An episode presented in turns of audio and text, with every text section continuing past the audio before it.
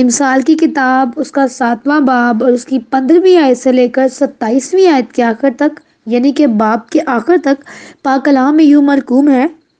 इसीलिए मैं तेरी मुलाकात को निकली कि किस तरह तेरा दीदार हासिल करूँ, सो तू मुझे मिल गया। मैंने अपने पलंग पर कामदार गीलचे और मिस्र के सूत के धारीदार कपड़े बिछाए हैं। मैंने अपने बिस्तर को मुर और ऊद और दालचीनी से मुअत्तर किया है। उसने मीठी मीठी बातों से उसको फुसला लिया और अपने लबों की चापलूसी से उसको बहका लिया। वो फ़ौरन उसके पीछे हो लिया।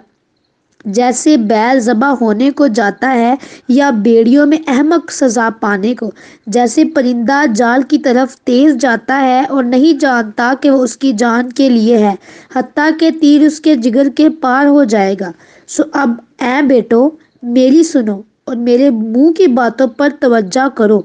तेरा दिल उसकी राहों की तरफ़ मायल ना हो तो उसके रास्तों में गुमराह ना होना, क्योंकि उसने बहुतों को जख्मी करके गिरा दिया है, बल्कि उसके मकतूल बेशुमार हैं। उसका घर पाताल का रास्ता है और मौत की कोठड़ियों को जाता है। पाकलाम का पढ़ा और सुना जाना बाईस सबर को तो आमिर